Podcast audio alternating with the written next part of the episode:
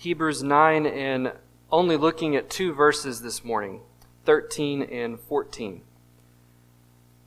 Was going to move on quicker, but some things jumped out to me from this passage that I felt like I just wanted to stop and look at something here this morning from these two verses. It kind of is a tie in from last week's message. Last week's sermon was called Jesus Provides Eternal Redemption, and today's is Jesus Provides a Lifestyle of Redemption. So we looked at the idea last week of redemption. That was in verses 1 through 12. And it's this idea that Jesus' sacrifice, his death, has secured or it's provided eternal redemption. But today, like I said, I want to follow up on that with another thought about this idea of redemption and I specifically am drawing our point to see the lifestyle of redemption that Jesus can offer us to live after. Redemption is what Jesus' death accomplished. Redemption is one of those words that can have slightly different definitions depending on the context and how it's used. In general, it could refer to a business transaction. The merchant sets a price for the product, and then you go and purchase that product for the agreed upon price that exchange could be referred to as you redeemed that product for the agreed upon price. But the stronger meaning of the word in the Bible, and its more widely used meaning, is the idea of rescuing or delivering someone from a bad situation. The most common analogy given is a slave. Redemption in the Bible means to release or to set free, with the implied analogy that you're freeing a slave in that process. So it has terms like to set free, to liberate, to deliver. So think about that now, and what the Bible does is it paints a picture that all people are enslaved to sin. People are slaves to sin, their master is sin. People are in need of redemption then. They need to be set free from their master called sin.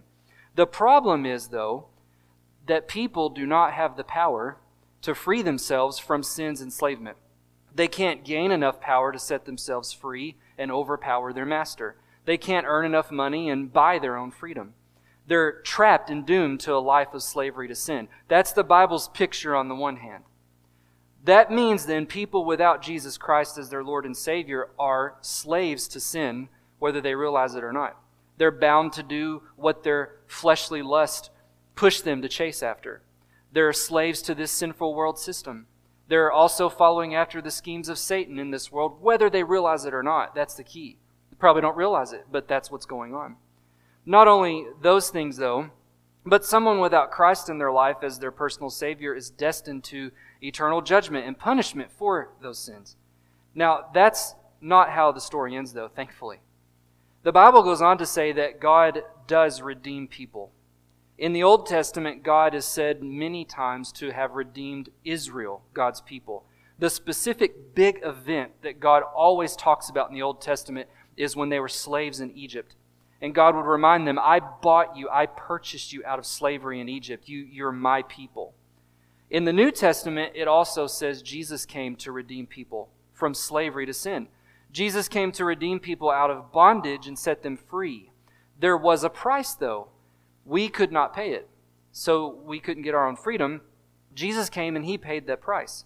He has purchased people out of enslavement to sin, so they're free to serve the living God. Now, not only that, but they're also spared the eternal judgment and punishment that we deserve because of our sins. Now, that was verses 1 through 12 explaining how Jesus has come and what he's done. It secured this idea of redemption. He can provide redemption eternally for people. Because he offered himself up like that greater high priest, he offered himself up as an animal sacrifice of sorts, but he was innocent and perfect. He secured that eternal redemption for those who believe in him. That means, again, eternal, never ending salvation is offered to those who put their faith and trust in Jesus as their Savior. His death secured that. We're about to honor that at Easter, his death and then his resurrection. He rose again through that resurrection that we'll talk about at Easter to show that he had the power over death and that those who believe in him are not only forgiven, but they can be raised again to live forever. Now, the first thing I want to draw your attention to in thinking about redemption is I want to call it the position of redemption. So that was last week, and that was all that stuff I just said very quickly. Think of all that stuff as the position of redemption. The position of redemption means that that's our status. If you're here and you're a Christian, you're a true believer in Jesus Christ, there's a, a position, you have a status, and it's that you are redeemed. That's your position, that's your status before the Lord through Jesus Christ. In God's eyes, you're a redeemed person. But this thing I want to talk about today is another concept I want to call the lifestyle of redemption. So today, let's talk about this the lifestyle of redemption. Because Jesus died to secure the position of redemption, so that's on the one hand, He died to secure your position that you can be redeemed. He also did something else. He set us free to follow a lifestyle of redemption. That's the main idea for today's message. Jesus did not die only to save you for all eternity. He died so that you and I could also live life on this earth as saved people. Think of that for a second. He died so you could be redeemed, but he also died so that you could live your life on earth like a redeemed person is supposed to. I'll give you an example. Think of a slave for a moment. Picture a slave who's been freed. They're no longer a slave. Their position is that they're a freed person. So that's their position. They're a freed person. But pretend with me that this former slave never left their old master's property. And then what if the freed slave continued every day to do the same routine, the same jobs, the same tasks they did when they were a slave? Their position is that they're free. They've been liberated. But practically speaking, they're still living the lifestyle of a slave. They're not living the lifestyle of a freed person. We would say to that, that former slave, like, what are you thinking? You're freed. Go live like a free person. If a slave is freed, we would tell them, stop doing the things that you used to do when you were a slave. You're free now. Go live like the free person that you are. On the one hand, the freed slave has the position of a freed person, but they're not living the lifestyle of a free person. That's how I want us to think about this idea this morning of redemption. On the one hand, Jesus has secured our position of redemption. He also wants us to live, though, as redeemed people. So we need to ask ourselves this question I may be redeemed, I've had my sins forgiven, but am I living the lifestyle of a redeemed person, a free person? We have the position of redemption through our faith in Jesus that secures eternal redemption. But again, are we living the lifestyle of redemption? So in these two verses, Hebrews shows us Jesus' death not only secured salvation, his death and resurrection also cleanses our conscience. He makes us alive spiritually so we can live a life that is pleasing to God. We can live a life no longer like slaves, but as free people to God. We can serve the living God with a pure heart because of Jesus' sacrifice for us. So, if you would, I want to read these two verses. Would you join me in standing out of respect for God's word? I just want to read 13 and 14, and we'll pray and get started. He says in Hebrews, For if the blood of goats and bulls and the sprinkling of defiled persons with the ashes of a heifer sanctify for the purification of the flesh, how much more will the blood of Christ, who through the eternal Spirit offered himself without blemish to God, purify our conscience from dead works? to serve the living God. Pray with me for a moment, please. Almighty God, thank you for the songs we've heard to focus our heart and our thoughts on all the wonderful things you've done, how we can sing of your great love for us and your redemption that you've secured for us. Now, God, I ask that you would focus our thoughts on this section of Hebrews. Would you help me, Lord, to say the right things that will help people to see truth here about living a lifestyle of redemption? Thank you, Jesus, for securing that redemption and making us alive so we can live as free people. In your Son's name I pray. Amen. Thank you. you may be seated. So, again, here's, I want to give you kind of the main idea, and we'll talk about it as we go. This is what I'm trying to get across today from these two verses. It's that Jesus' sacrifice, on the one hand, it secures the position of redemption. That was last week. But today I want you to think about something else it enables us to serve the living God with our daily lives. He provides us a lifestyle of redemption. How does Jesus do this, though? Well, let's start by looking at verse 13. And the writer of Hebrews is going to do what he's done every week. He's going to talk about something from the Old Testament and compare it to Christ. So here we go again. But it starts in the Old Testament in verse 13. He says, For if the blood of goats and bulls and the sprinkling of defiled persons, or the ashes of a heifer, sanctify for the purification of the flesh.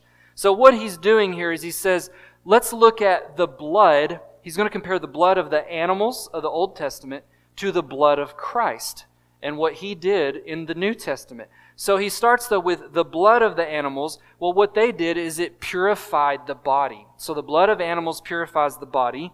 Let's start there.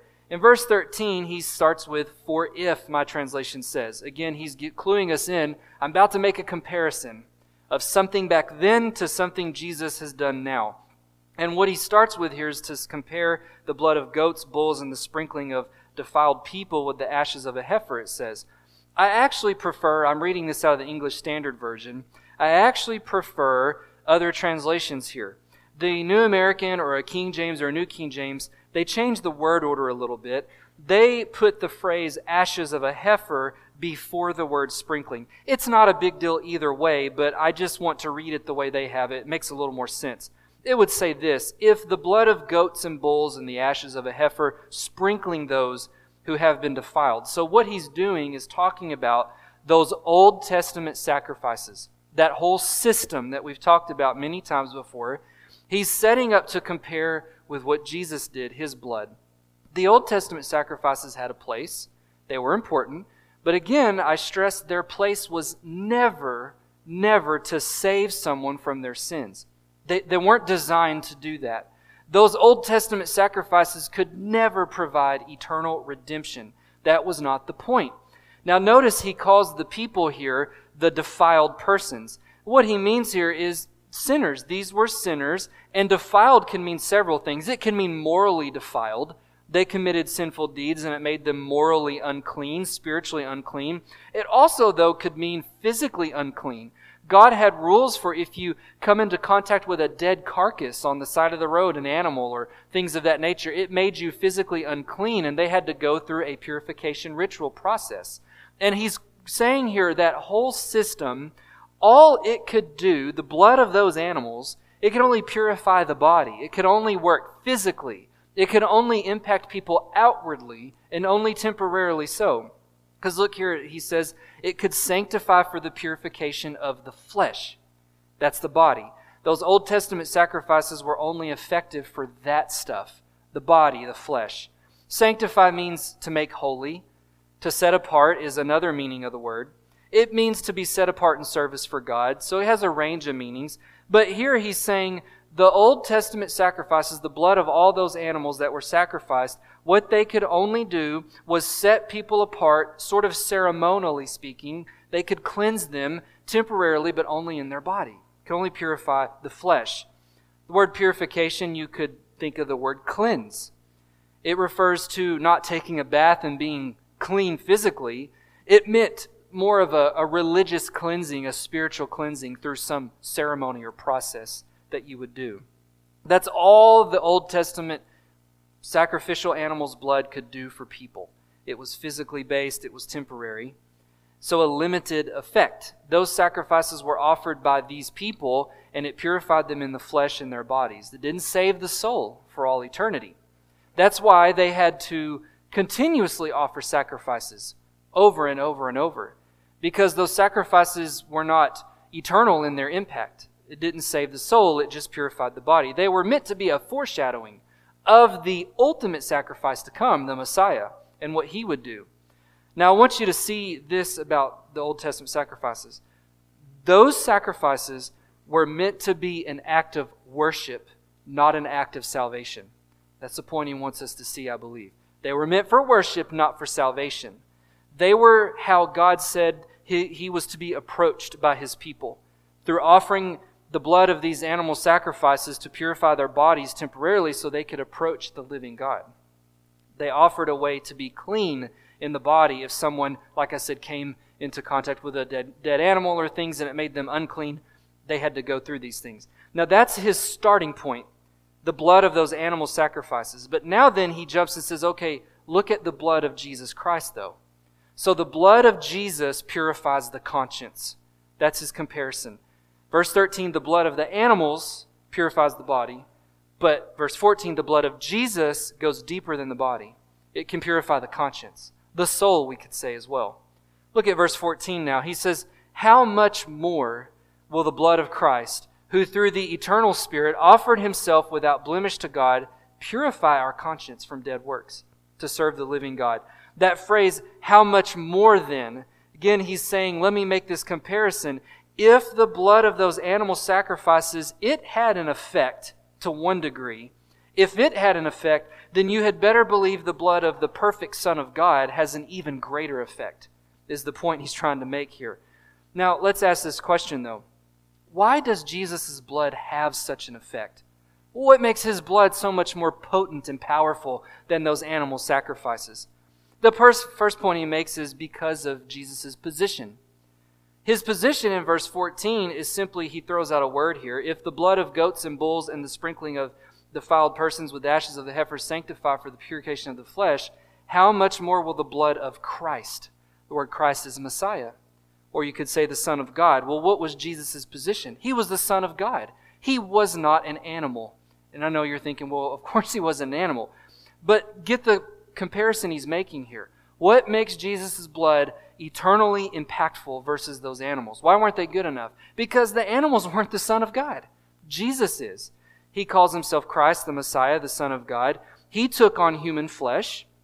That fact alone should answer this question why is his blood more powerful? Because it's the blood of the very Son of God. That has infinite more impact than some animal sacrifice ever could have. Now, the second reason his blood has more impact is because of his power. The next part of the phrase here, it's not just because of his position as the Son of God, it's the power.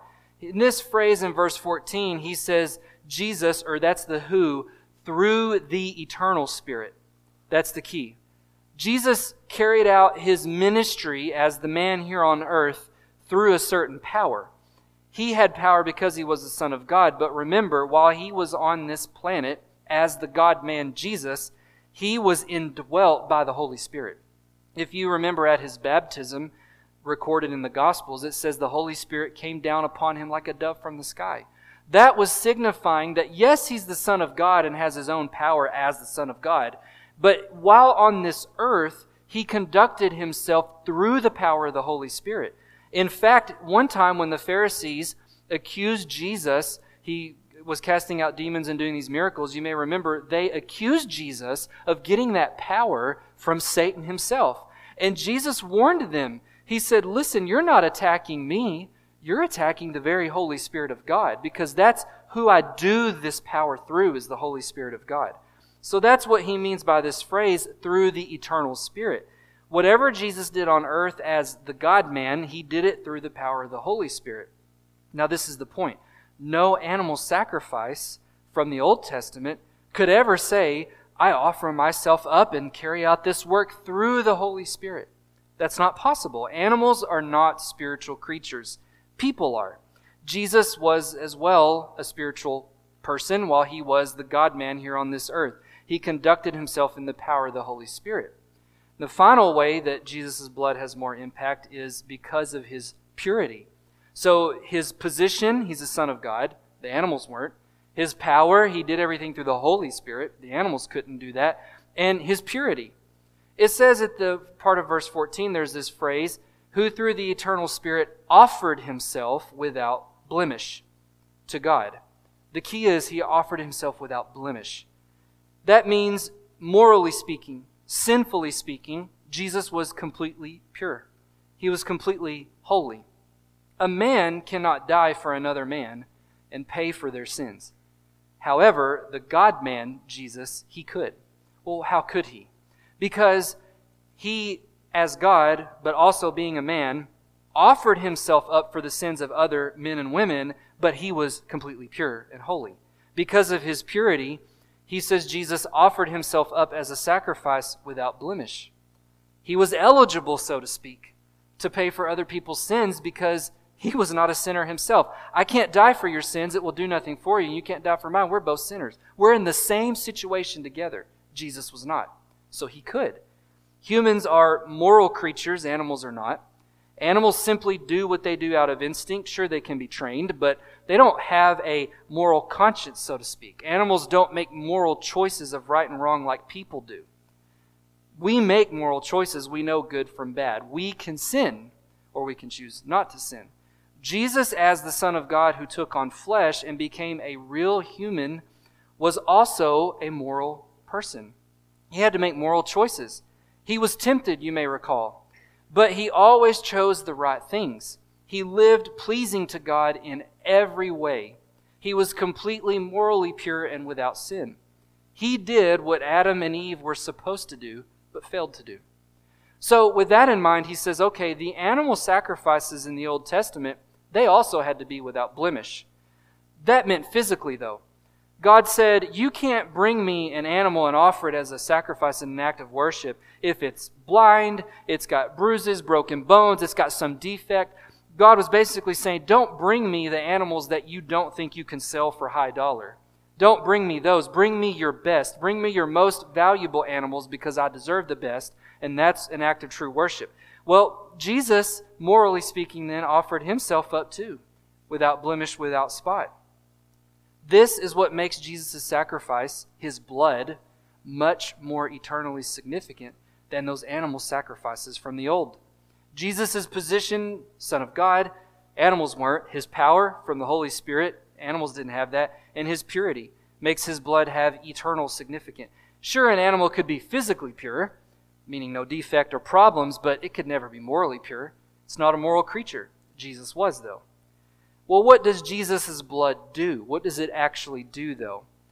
Well, what Jesus' blood does, he says to us this morning from verse 14, it provides a lifestyle of redemption.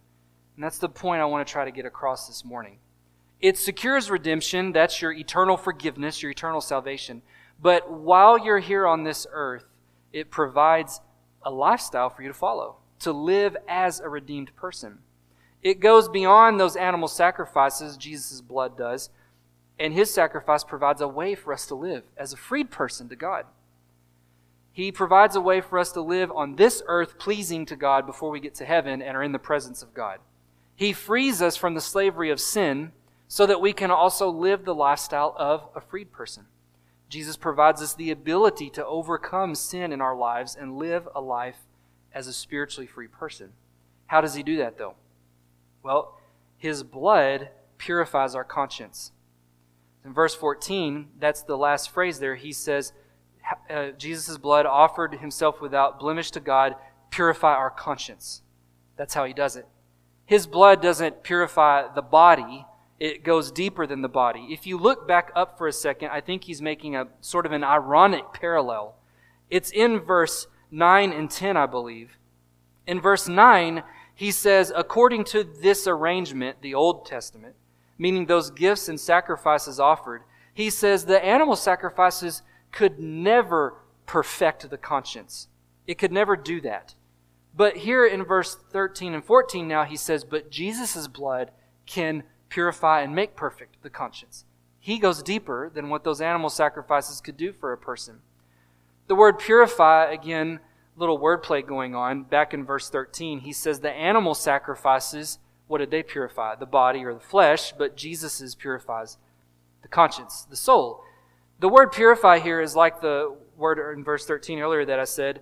You could also substitute the word cleanse, to make clean, is what he's saying. Again, not taking a bath and just being physically clean. He means spiritually and morally, to make something that was sort of dirty spiritually, and now it's cleaned up spiritually. The word also means to sift out the bad and leave the good.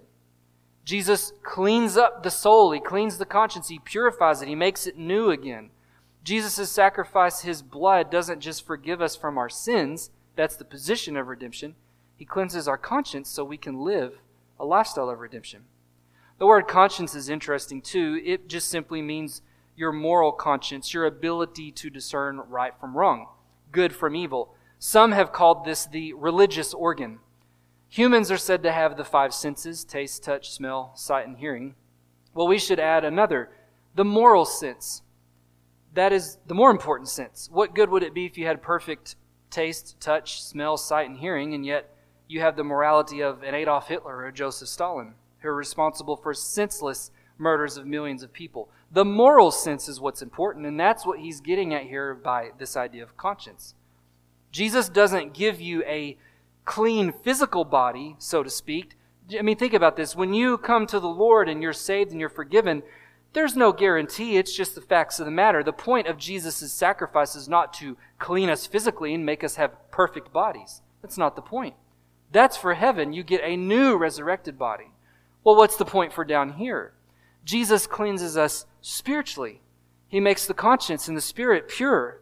Physical healing comes later. He cleanses our conscience, purifies the moral sense. He purifies your ability to overcome evil and do good. He cleanses your moral conscience so you can judge in a situation what the right thing to do that pleases God. Now, the big one to mention, and I really want you to get this this morning how else does Jesus cleanse the conscience? The big one is, I believe, Jesus cleanses your conscience from any guilt you may carry with you from your past. Past sins that you have, that you still carry today, that hold you back, that hang over your head, He can cleanse the conscience from those things too. You only need ask. God says that through Jesus, He wipes away all sins, and then He says He remembers them no more. He casts them away. So you and I don't have to live life constantly thinking about things we did last year, five years, ten years ago. God says, if you've asked for forgiveness and you've confessed and you're one of my children, they're gone. Jesus can cleanse the conscience. He forgives us as Christians when we still sin.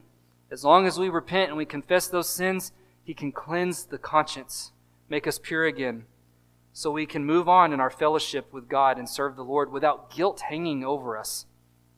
Well, how can we live this lifestyle of redemption then?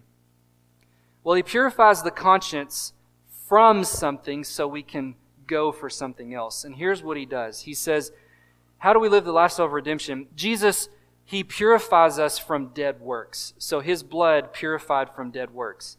In verse 14, he says, Jesus cleanses us from dead works to serve the living God. Again, notice the wordplay. He calls the works dead, but he calls God living. He's making this comparison to be a little ironic. Dead is necros, you may have heard that word. It's the word that can mean literal death, like something no longer has physical life in it. But it can also have other words. It can mean that something is useless or worthless. It brings you no benefit, no gain. Spiritually, the word meant it brought you no spiritual benefit. So in the Old Testament system, those animal sacrifices only purified the body temporarily. Then people had to be taught the law of God and how to live pleasing to God. But they had the Holy Spirit not inside them, the Holy Spirit was outside. It's different in the new. The Holy Spirit indwells people and lives inside their hearts. The people of the Old Testament had to battle living by faith and trusting God to save them, or do they do works and believe that those works can save them? Now, by works, he means when you carry out an action, you do something, but you do it with the mindset that it's, it's gaining you sort of this level of salvation. It's gaining you favor with God. It's the idea of, well, if I do more, then God's more happy with me.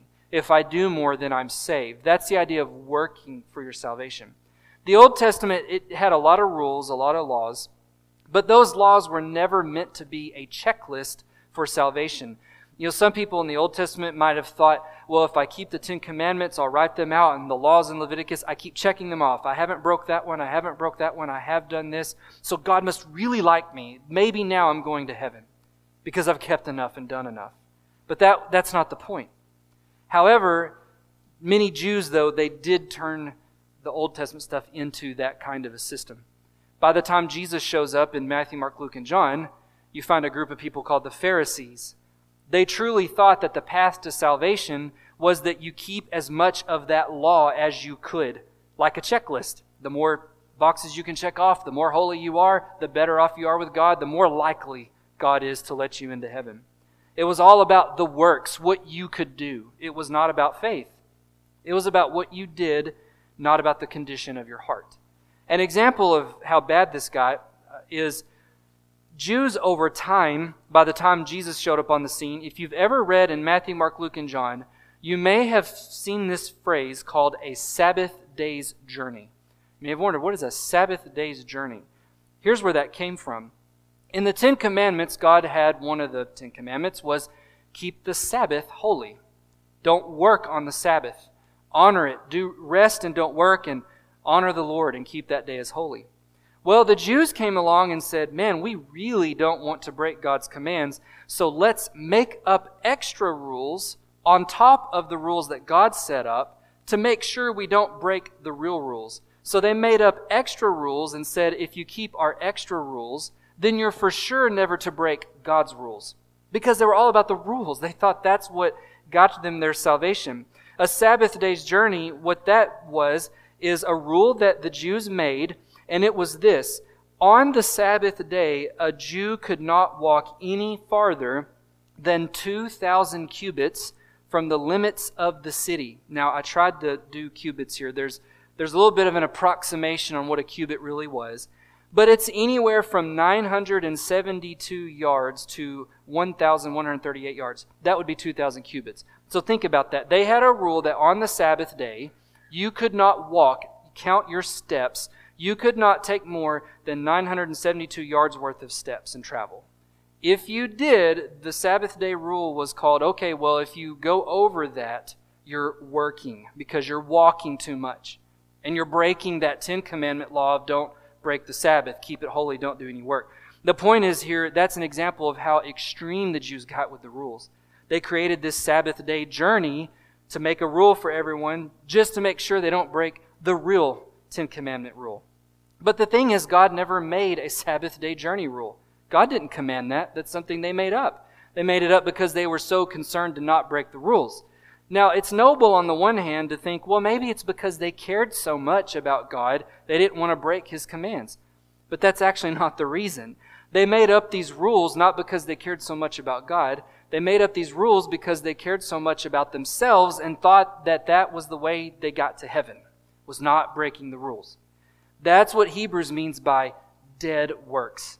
So look at verse 14 again. He purifies our conscience from dead works. It's when a person thinks they can earn their way to heaven by their own effort. It's when a person thinks they become saved or right with God by being what you've probably heard people say, a good person. These works, we could also call them, they're self effort. It's when a person tries to use their own means, their own effort to earn God's favor, to earn forgiveness, to earn salvation. Hebrews calls them dead works because they do nothing for the person in terms of saving their soul for eternity. Only Jesus can do that. Only faith in Jesus saves the person.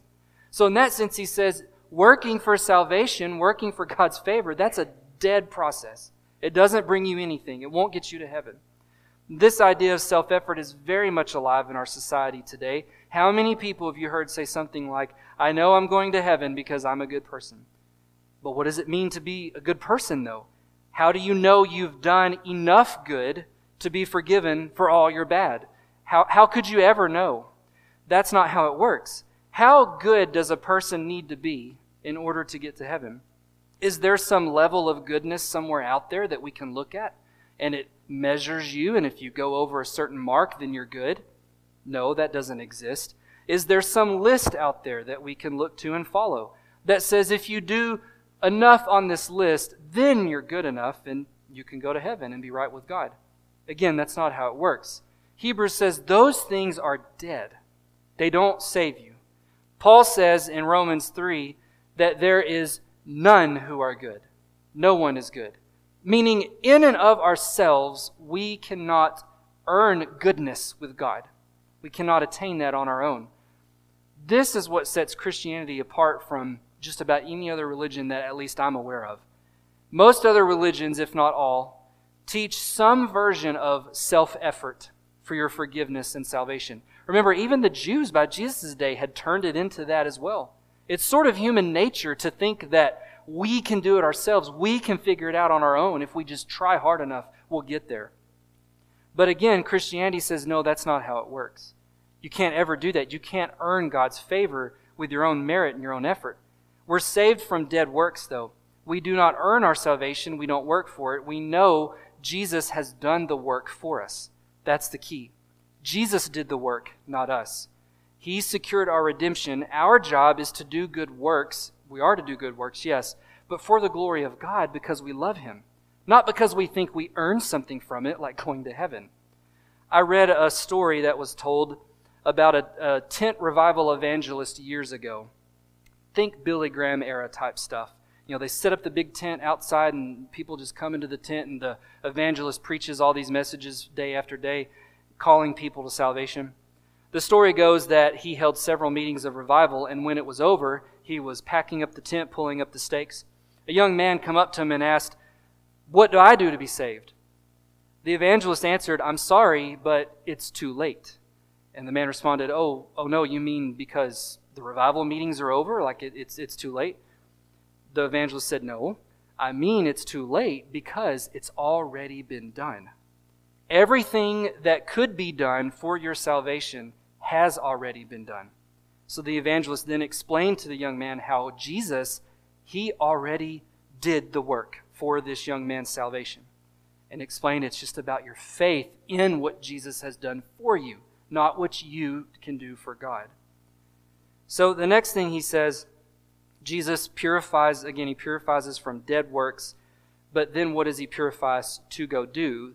He says he purified us to serve the living God. So we are purified by Christ in our conscience. We're purified from dead works, but in turn, we're made spiritually alive to serve the living God. That's the very last phrase in verse 14 here. He says, from dead works to serve the living God. He draws the line here and says one should focus on serving the living God, not dead works. That's the irony here again. God is alive and he grants people eternal redemption, a living salvation. However, many people wrongly follow after their self effort, their works, thinking it will grant them some sort of eternal life, but those works are dead. They offer nothing to the person in terms of forgiving them of their sins. Rather, he says one should follow after God, who is living and he can grant eternal life. This is his point he wants us to get, I believe, this morning. Jesus does not only offer eternal redemption, but his sacrifice also cleanses our conscience. Our souls are made alive, and we can serve God with a lifestyle of redemption. Let me share with you a few passages that I think explain this concept a little more clearly. They're all going to come from Paul. In Ephesians chapter 2, Paul says that we, if, if you're in Christ, then you and I, we used to be dead spiritually, but through Christ we have been made alive. In Ephesians 2, verse 1, he says, And you were dead in the trespasses and sins, in which you once walked, following the course of this world, following the prince of the power of the air, the spirit that is now at work in the sons of disobedience. So that's who you used to be following the schemes of Satan and not even knowing it, living according to your sins. But then in verse 3, among whom we all once lived in the passions of our flesh, carrying out the desires of the body and the mind. Again, that idea of slavery, spiritual slavery to sin. But verse 4, but God, being rich in mercy, because of the great love which he loved us, even when we were dead in our trespasses, made us alive. That's the key. We were dead, but through Christ, Paul says, You've been made alive. Now you say, Well, I've been physically living. I wasn't dead. He doesn't mean physical dead. Spiritually. We were dead. We were not alive and in, in tune and aware to live for God in a way that pleases Him from the heart because we were dead inside. But through Christ, we're then made alive. And now he says we've been raised up with him and we can now live for God through Jesus Christ. He says in Ephesians 2:10, we are his workmanship, created in Christ Jesus for good works, which God prepared beforehand that we should walk in them. That's where works come in. We don't do stuff to be saved. We do the stuff because we already are saved. We do the stuff because of a heart of love for the God and we want to serve Him, not because we think we earn something because of our effort. So, a lifestyle of redemption means overcoming sins in your life not living like a slave to sin, but like a free person who's left those sins behind. Paul says in Titus chapter 2, verse 11, For the grace of God has appeared, bringing salvation for all people, training us to renounce ungodliness and worldly passions. So, again, that's what we're to do. That's how you lived a redeemed lifestyle. You renounce ungodliness now. You don't follow the worldly passions. What do you do instead? He says to live self controlled, upright, godly lives in the present age, waiting for our blessed hope and the appearing of the glory of our great God and Savior Jesus Christ. Verse 14 is key. He gave himself for us to redeem us, there's the word again, from all lawlessness but look what else he did to purify for himself a people for his own possession who are zealous or passionate for good works. Jesus saved you on the one hand to forgive you, yes, but Paul says at the end of verse 14, because he wanted a people, a church, that he could say these people are passionate for serving the living God for good works. So we put away worldly passions, ungodly living, and live a self controlled life for good works to the Lord. It's a long passage. I'll try to be quick, but I want to show you Romans chapter 6. Paul says it probably most clearly here. Romans 6, Paul says, What shall we say then? Are we to continue in sin that grace may abound? So think about that. If you believe on the one hand you're saved by grace just by your faith in Christ and you're forgiven for all eternity, the rhetorical question could be someone could think, Well, does that mean it doesn't matter how I live my life? Can I sin as much as I want knowing God always forgives me? That's the question Paul addresses here says, Can I continue to sin even though God has all this grace he keeps giving me? Look at verse 2. He says, By no means can a real child of God live like that. How can we who died to sin still live in it? Do you not know that all of us who have been baptized into Christ Jesus were baptized into his death? For we were buried with him by baptism into death, in order that just as Christ was raised from the dead, we too might walk in newness of life. Now look at that. Paul says if you're a Christian, you something's happened about you spiritually. You have died. The old you is dead. And just like Jesus was raised again on the third day, you've been raised again to live a new life, a life free from sin. We have been united with him in a death like his. We shall certainly be united in a resurrection like his. Verse 6, look at this. Our old self was crucified with him in order that the body of sin might be brought to nothing so Paul is being very strong wording here to say, you and I should consider our old self before Christ as nailed on that cross beside Jesus. It's dead. And we're a new person now. We've been made alive, he says at the end of verse 6, so that we would no longer be slaves to sin. For one who has died has been set free from sin. Now, if we have died with Christ, we believe we'll also live with him. We know that Christ, being raised from the dead, will never die again. Death no longer has dominion over him. For the death he died, he died to sin once for all. But the life he lives, he lives to God. That's a picture of what we're, we're supposed to be like. We are to consider ourselves as having died once to our old sinful ways, our own sinful life. But now the life we live is to be lived for God. Verse 11, he says this You must consider yourselves dead to sin and alive to God in Jesus Christ. Let not sin reign in your mortal body to make you obey its passions. So again, Paul says, if you have faith in Jesus, if he's forgiven you of your sins, then in a spiritual sense, you died along with Christ on that cross. When Jesus rose again, you also rose again, spiritually speaking, and now you should be a new creature, a new person. Our old selves were slaves to sin, so we should consider us to be no longer that person we should see ourselves as new creatures alive to God through Jesus. So, again, we cannot let sin become our masters anymore. By the power of Jesus, we can overcome sin.